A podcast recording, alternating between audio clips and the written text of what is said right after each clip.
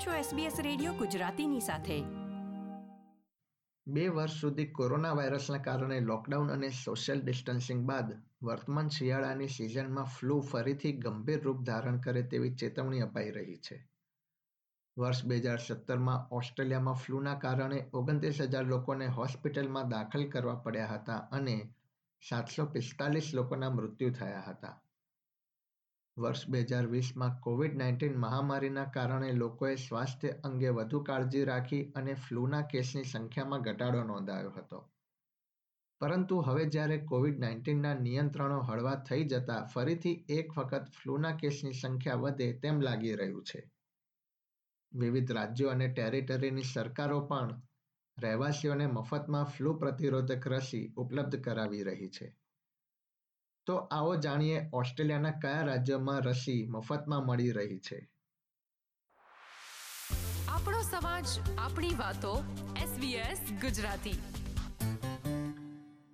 સૌ પ્રથમ વાત કરીએ ન્યૂ સાઉથ વેલ્સની. ન્યૂ સાઉથ વેલ્સમાં પહેલી જૂનથી ત્રીસ જૂન સુધી રસી મફતમાં ઉપલબ્ધ થશે. છ મહિનાથી મોટી ઉંમરના તમામ રહેવાસીઓ આ રસી મેળવી શકે છે. અગાઉ વધુ જોખમ ધરાવતા અમુક ચોક્કસ વર્ગને જ મફતમાં રસી ઉપલબ્ધ કરાવવામાં આવી હતી. પરંતુ રાજ્યના મુખ્ય આરોગ્ય અધિકારી ડોક્ટર કેરી ચાંટે જણાવ્યું હતું કે, રાજ્યમાં ફ્લૂના કેસની સંખ્યા વધતા તમામ રહેવાસીઓને મફતમાં રસી આપવાનો નિર્ણય લેવામાં આવ્યો છે. બીજી તરફ, ક્વિન્સલેન્ડમાં પણ છ મહિનાથી મોટી ઉંમરના તમામ રહેવાસીઓ મફતમાં ઇન્ફ્લુએન્ઝાની રસી મેળવી શકે છે. સરકારે આ રસી મફતમાં મેળવવાની અવધિ ત્રીસ જૂન સુધી રાખી છે.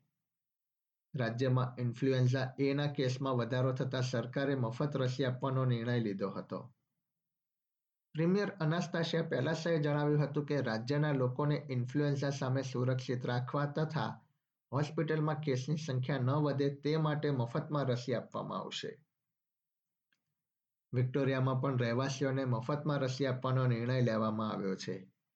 એન્ડ્રુસ સરકારે એક નિવેદનમાં જણાવ્યું હતું કે સમગ્ર જૂન મહિનામાં રાજ્યના રહેવાસીઓ ઇન્ફ્લુએન્ઝાની મફત રસી મેળવી શકે છે. સરકારના જણાવ્યા પ્રમાણે રાજ્યમાં એક જ અઠવાડિયામાં કેસની સંખ્યામાં ત્રીસ ટકા જેટલો ઉછાળો નોંધાયો છે. રાજ્યમાં ત્રણ હજારથી વધુ જીપી ક્લિનિક્સ તથા કમ્યુનિટી ફાર્મસીમાં મફતમાં રસી ઉપલબ્ધ થશે.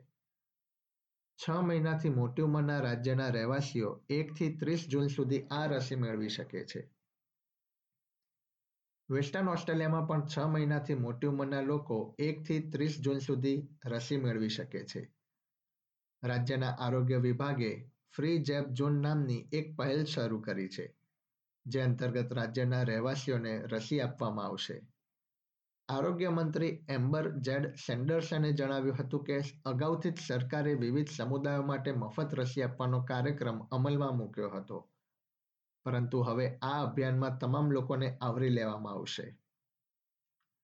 સાઉથ ઓસ્ટ્રેલિયાના છ મહિનાથી મોટી ઉંમરના રહેવાસીઓ ત્રીસ જૂન સુધી મફતમાં રસી મેળવી શકે છે. રાજ્યના પ્રીમિયરે જણાવ્યું હતું કે રાજ્યમાં પાંચ મિલિયન ડોલરના ખર્ચથી મફત રસીકરણનો કાર્યક્રમ અમલમાં મૂકવામાં આવશે. અગાઉ તાસ્મેનિયાની સરકારે અમુક ચોક્કસ સમુદાય માટે જ મફતમાં રસી આપવાનો નિર્ણય લીધો હતો. પરંતુ હવે છઠ્ઠી જૂનથી તાસ્મેનિયાના છ મહિનાથી મોટી ઉંમરના તમામ રહેવાસીઓ મફતમાં રસી મેળવી શકે છે.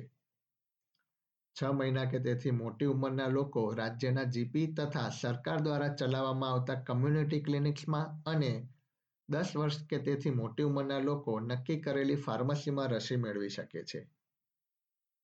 ઓસ્ટ્રેલિયન કેપિટલ ટેરિટરીની સરકારે કન્સેશન કાર્ડ ધારકોને મફતમાં ફ્લૂની રસી ઉપલબ્ધ કરવાનો નિર્ણય લીધો છે. ટેરેટરીના આરોગ્ય મંત્રી રેચલ સ્ટીફન સ્મિથે જણાવ્યું હતું કે રહેવાસીઓમાં કેસની સંખ્યા વધતા સરકારે રસી ઉપલબ્ધ કરવાનો નિર્ણય લીધો હતો.